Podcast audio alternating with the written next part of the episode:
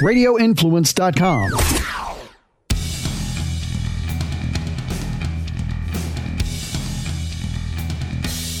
Welcome back to the Lawfather Podcast.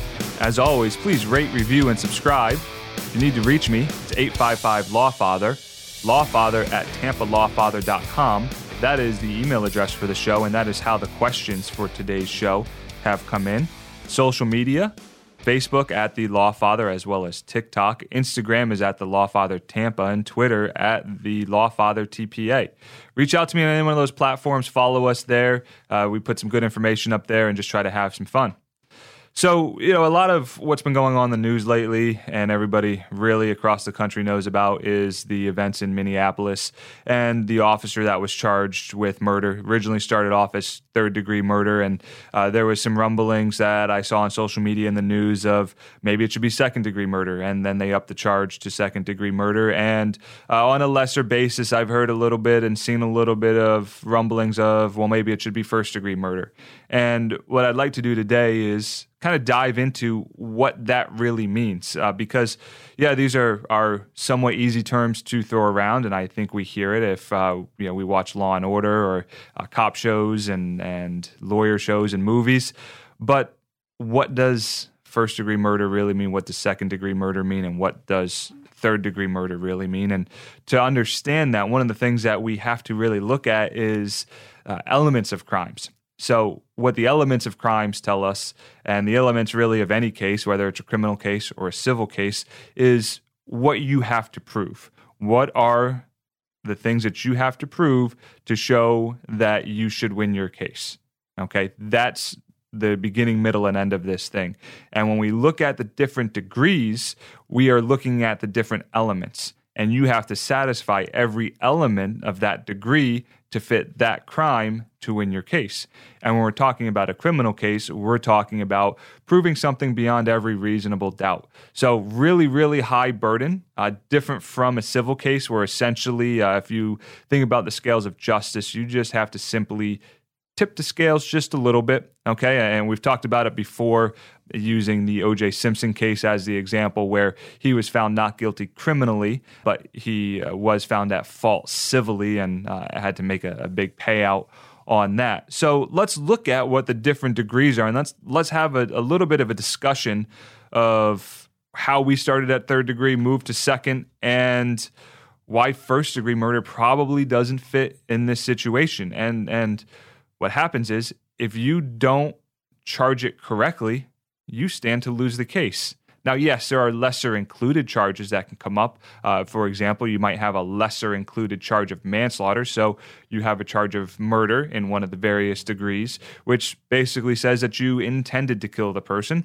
And then you have manslaughter, which is essentially you did it by accident. Okay. And we're really shortcutting the definitions here, but uh, lowest common denominator, that's what those things really mean, and, and your lesser included charge of manslaughter carries a much lesser penalty. So, you know, you have to weigh the two. Do you do the highest thing you can charge and win and, and, feel confident in, or do you go over and above that, knowing that you may have this lesser included? However, the penalty, the prison time that would come along with something like that would be significantly less. So for example, on a first degree murder charge, it is it can be punishable by death. So you'd be looking at something punishable by death to a lesser included that is some amount of prison time. So let's dive into what these things mean, what the different degrees mean. So we'll start with first degree. First degree is the highest, first degree is the worst. Uh, it's really kind of what you see more of on TV and movies, and the way the statute is. And we're going to look at Florida. Okay, I'm a Florida attorney. I, I, don't do any work in Minnesota. I don't actually do work in any other state. So we're going to kind of take the Florida statutes and apply it to the Minneapolis. Uh, you know, murder is one of those things that I would not think that the degrees are wholeheartedly different amongst the states. Okay, yeah, I'm sure there are differences, but uh, on a large scale, it's going to be very, very similar. So, first degree murder is when it when perpetrated from a premeditated design to affect the death of the person killed or any human being. Okay, so the important part there, the important takeaway from first degree is premeditated. And premeditated says you had a thought process that that's what you were going to do prior to you doing it. Even if it was a split second before, you had that thought process before you actually did it. You said, I'm going to go kill this person, not necessarily out loud, but in your head.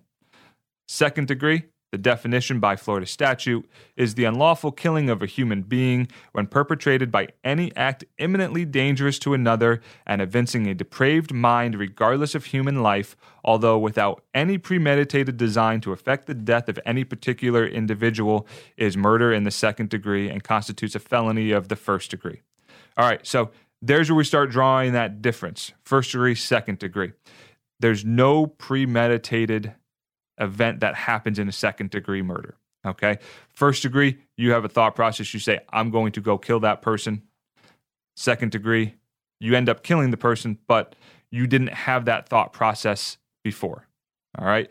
Then third degree, by, by statutory definition, is the unlawful killing of a human being when perpetrated without any design to effect death by a person engaged in the perpetration of or an or in the attempt to perpetrate any felony other than the following, and the statute lists several really severe felonies, uh, such as uh, trafficking in drugs, arson, sexual battery, robbery, burglary, kidnapping, escape, uh, presumably prison escape without diving too much into the statute, aggravated child abuse, aggravated abuse of an elderly person or disabled adult, aircraft piracy, unlawful throwing, placing, or discharging of a destructive device or bomb. Uh, those would fall into a felony murder category, uh, much different statute than this, much different elements uh, when we talk about felony murder.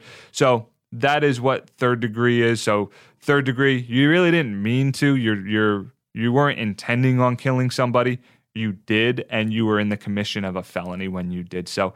So think about it like this. One example would be, uh, say, grand theft. Now, usually burglary and theft go hand in hand, but for the sake of the example, you steal uh, enough to make it a felony uh, on the theft charge, making it a grand theft. And in the process of doing so, you kill somebody.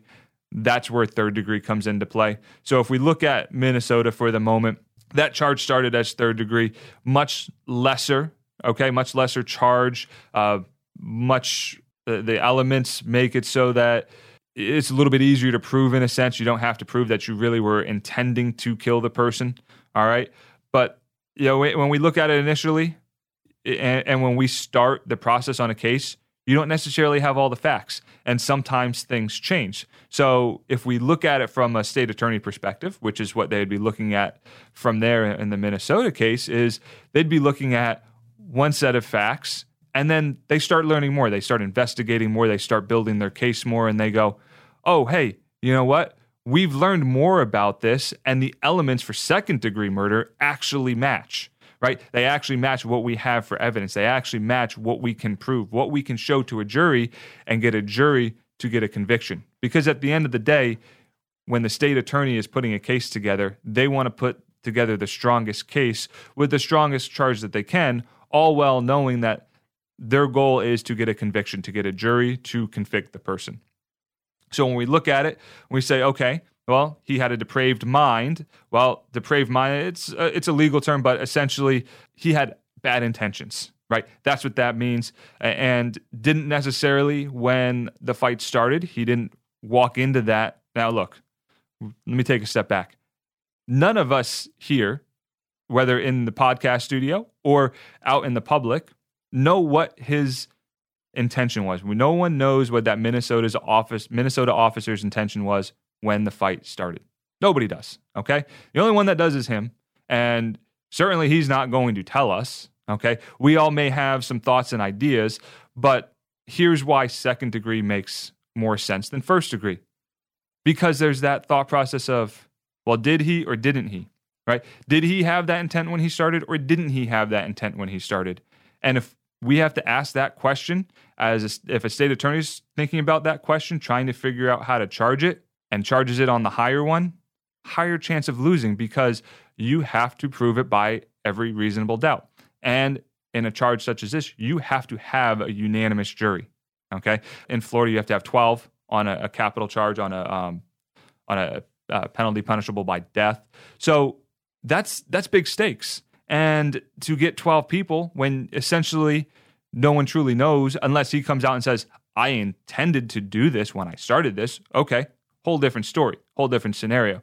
But because we don't know, second degree makes more sense. Okay. Not only does it make more sense, it's it's going to be the one that you can fulfill all the elements. So to take a step to where we started, you have to prove all of the elements. You can prove he had a depraved mind. Okay. Eight plus minutes, that's definitely a depraved mind.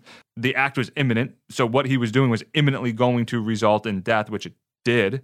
Okay. And there wasn't any premeditated design. So uh, he didn't look at and, and, plan out the process. Okay, I'm going to go do this. I'm going to go uh, walk up to this person and I'm going to do this act, and this is going to be the end result, which would move us into first degree. So, in a nutshell, that's how we get to second degree murder in the Minneapolis case. Probably the right charge. Okay, at least in my opinion, from looking at it and seeing what is your best chance to get a jury to convict and that's what uh, the goal is anytime you're looking at a criminal case.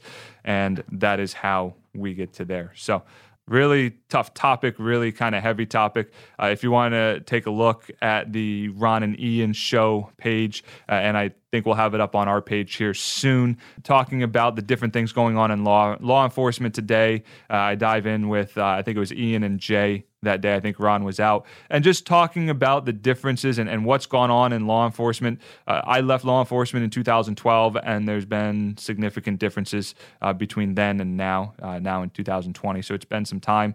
Started in 06 and saw some differences from 2006 to 2012 and seeing some differences actually from 12 to 20 so take a listen to that uh, i don't know if it'll be eye-opening necessarily but yeah, share some thoughts on there and what we're seeing with things. This episode of the Lawfather podcast is presented by Golden Pear Funding. My attorney friends, if your clients are looking for pre settlement or surgical funding, give Golden Pear Funding a call today. They will provide easy underwriting, speedy approvals, electronic signing, competitive rates, and flexibility at settlement when necessary. See, their focus is to make the funding process pain free and expedient for you and your clients, reducing your administrative burden while providing ample time for you to fight the insurance companies and receive top dollar for your clients. And, I'll tell you that last point is something that I find to be uh, a major thing when working with loan companies. Uh, we we don't really, as the attorneys, give much input to the clients as to you know, who to use for for their loans. So a lot of times we'll give three companies for the the client to use, and that comes from the Florida bar. Uh, the Florida bar uh, is somewhat strict on these things, but I can tell you when a client uses Golden Pear, I find it to be much easier on me. You know, some of the other companies, a lot of work, a lot of time, and you know, I, I, I love it when I get Golden Pear come across my desk because we have a letter that that they accept that says that we understand that they have an interest in the case and I can use the same form letter, sign off on it, and that is my entire input in the process. So my input is hitting the print button, signing it, and handing it to my assistant to get back to them. So Golden Pear funding, that to me on the personal injury side is the way to go reach out to them. So if you are looking to work with the industry leader in pre settlement funding, call Golden Pear Funding today at 813 856 2099. Give them a call today. Tell them the Lawfather sent you. So let's move into something a little bit, I don't want to say, uh, let's just go with a little bit different, okay? A um, little bit lighter but still very, very serious. Uh, Hillsborough County Schools uh, recently resolved a case here. Uh, so, this is a very Tampa centric story for those of you who are in the Tampa area. And within the past, I'd say it's the past year, uh, my timing may be a little off, but there was a Hillsborough County football player who died during, I think it was a spring practice workout and there was a lawsuit that fi- that followed and the school settled for a million dollars and, you know, look, nothing replaces a life. Even more so, nothing replaces a child's life for that parent. And I get that and I understand that. The reason why the story is coming up now is that the plaintiff's attorney for that family uh, has put out a call for the schools to institute a $1 million insurance policy. So let's dive into that a little bit. As a plaintiff's attorney, I like that from some senses in terms of requiring a million dollar policy because that means that there's more money for us plaintiffs' attorneys to go after when there's really an egregious wrong when we're talking about the schools. However, from a practical perspective, I can't say I necessarily agree with that. So let's look at that real quickly. The Florida High School Sports Association used to require the county schools to carry a million dollar insurance policy. And what was found is that none of the schools, none of the counties were actually carrying that policy. Somewhere along the line, Hillsborough County added that policy. Uh, I believe how it went was there was an incident that happened and somebody went to go find those policies, found out that there were no policies. So instead of the High School Sports Association penalizing the counties for not having those policies in place, they just rescinded that rule and put it all back on what we call in the legal world sovereign immunity. And that is where we're going with this thing. So sovereign immunity is this. The the states any government cannot be sued, okay? That is the overarching rule. Government can't be sued without permission. That is what sovereign immunity is. Now, let's look at that because how do we get to, well, hey, I know that my friend over here sued the city. I, have had cases against the city and county, and um, I don't think we've I've done any with the state. Um, had a, a postal service one, so with the federal government. So, what is sovereign immunity? And if we know that these cases exist, how is it you can sue these places? And what sovereign immunity says is that a state or a governmental entity can, by statute, waive that immunity. And that's what Florida has done. Florida has a waiver of that sovereign immunity, and ex- in an exchange for that waiver of sovereign immunity, the governmental entities are self insured, so they don't generally have an insurance company in place. And the max per person is $200,000 $300,000 per incident. And you can go over and above that, but it does require legislative approval. Okay. So Florida has said, we're not going to make you ask for permission to sue us. You can sue us. The statute says all the different things that you have to do in order to make that proper, and they put limits on that. The federal government, you have to ask for permission to do it. So essentially, governments and governmental entities, for example, the school boards, so the county school boards fall under that. They have a cap of 200,000 per person, $300,000 per incident. If I'm a county and I'm a school board, why why should I be forced to go get a million dollar policy? There's nothing in the statute that says that I need to. Right? So when we look at that, that's what that means. Okay. And I like I said, I, from a personal injury perspective, it's good because it opens things up a little bit, and a private insurance company is usually easier to deal with than the city or the county. The city and the county can be difficult because they have constituents to answer to, they have city councils to answer to, they have uh, county commissioners to answer to. So when we look at that million dollar policy, Hillsborough County does have it for the schools. Should it be required for everybody? I, I can't see a reason to, and honestly, I can't really see a reason why a county would want to because your exposure is really capped, and there's really not much anybody can do about that. But that is a push right now here in Tampa and Hillsborough County. Keeping along the the football world and realm, and keeping things relevant and uh, really consistent with the times. A lot of the big time college football programs, and not just football, but athletics as a whole, have started to come back and you know we're seeing a University of Houston just shut down their voluntary workouts because I think they had eight players that tested positive for coronavirus, and not sure why, but they didn't test everybody. And could you possibly see some litigation stem from that here in the future? Yeah, I, I would say that could be possible. Okay, if you're going to say, "Hey, come on back," and the standard is starting to be set by some of these other places by testing everybody. Why didn't you, Houston? Not really sure. But let's look at what Ohio State has done.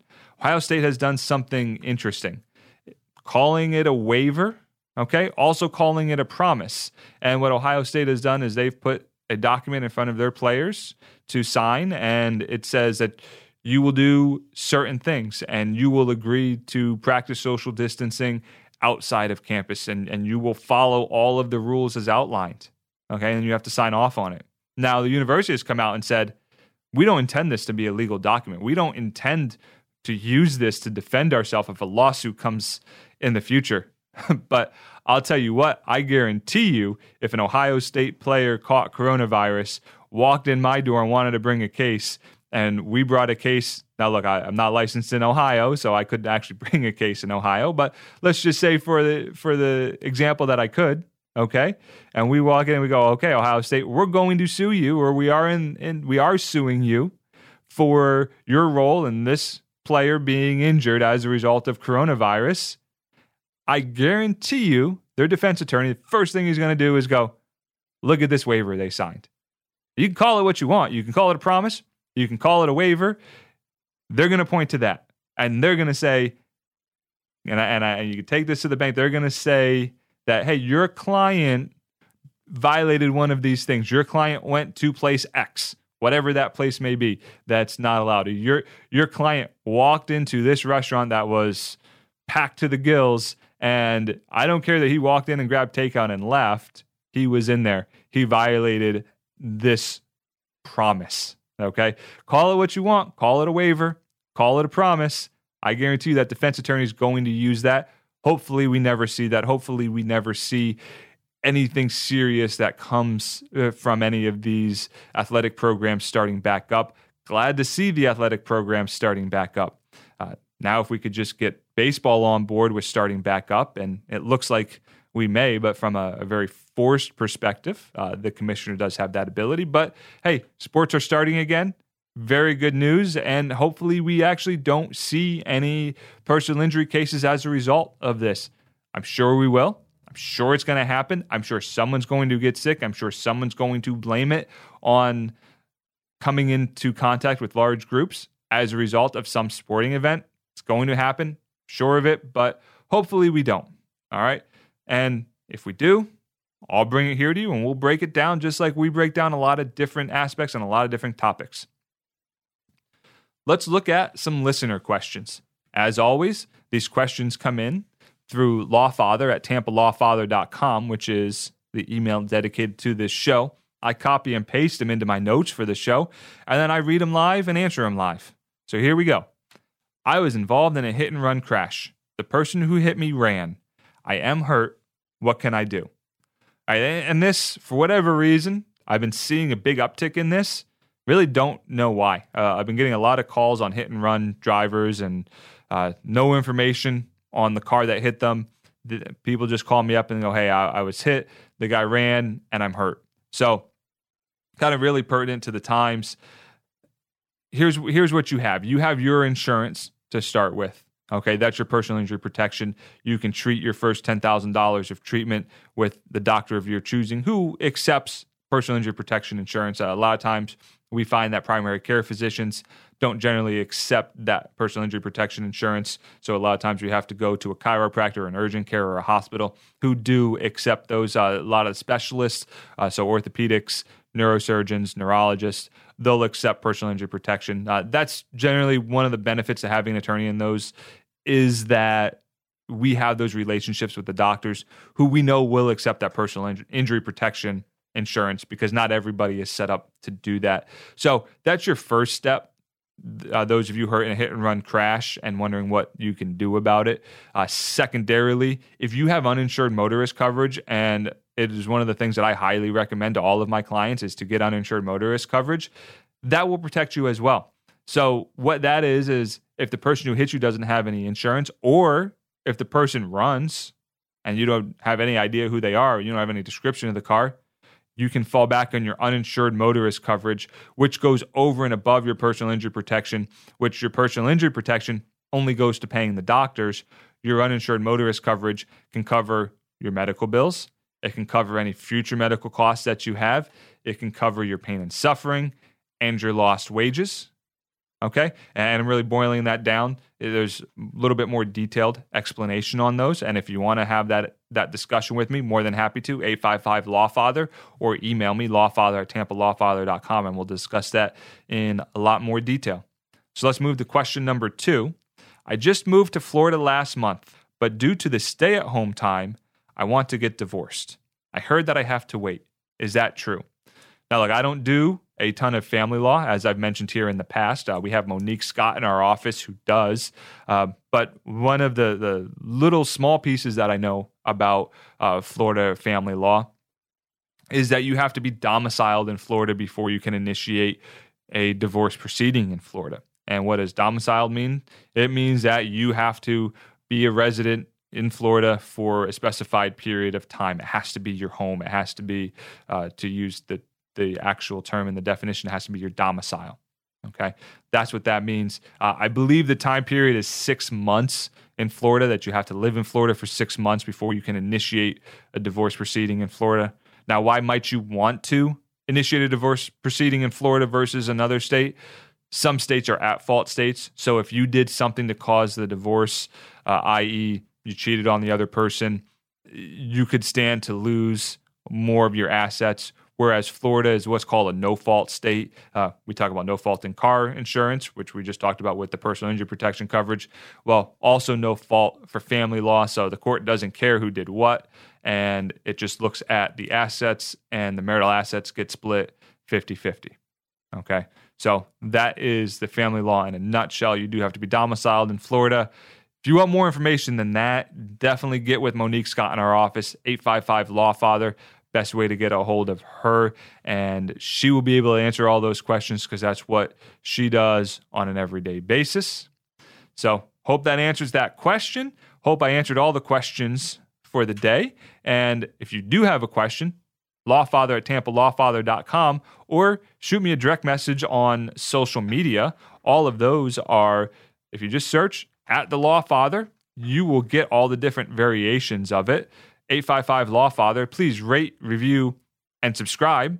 And you know what? If you want to talk to me outside of just asking a question, if you have a comment about anything we've talked about on the show, love to hear from you. I'd love to be able to integrate listener comments and you know if you want to hear more detail on a topic that I touch on, let me know and we'll either have a private conversation or we'll work it into a, future podcast. So, love talking to everybody. Love being able to put this information out here for everybody. That is the show for this week. Lawfather out.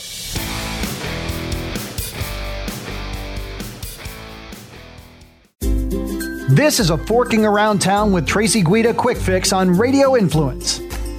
I am absolutely ecstatic to share my guest, who is Linda Baldwin from Intelligent Gourmet in South Tampa. What we've tried to do is find a space that's good for people, for everybody. So, like as you said, you can bring your dog and you sit on our front porch. We have umbrellas out there. We'll bring out water for your dog. We'll even cook your dog an egg, or you can have a little bit of spinach and vegetables, or some of Michelle's wonderful food from Love and Pups. So you can do all that. You can have a grass fed beef burger if you're not in the mood. We also make smoothies, wraps, sandwiches. We're Tampa's original juice company. So all of our vegetables are organic. All of our meats are certified. Everything is grass fed, non GMO. Um, we're very careful with all of our selections. And you can do a peanut butter and jelly for your child and a, and a half a smoothie, and you can stuff yourself on spaghetti squash lasagna. So that was our big goal was to make a place where you could come with your entire family and it would be affordable. Forking Around Town with Tracy Guida can be found on Apple Podcasts, Stitcher, TuneIn Radio, Google Play, and RadioInfluence.com.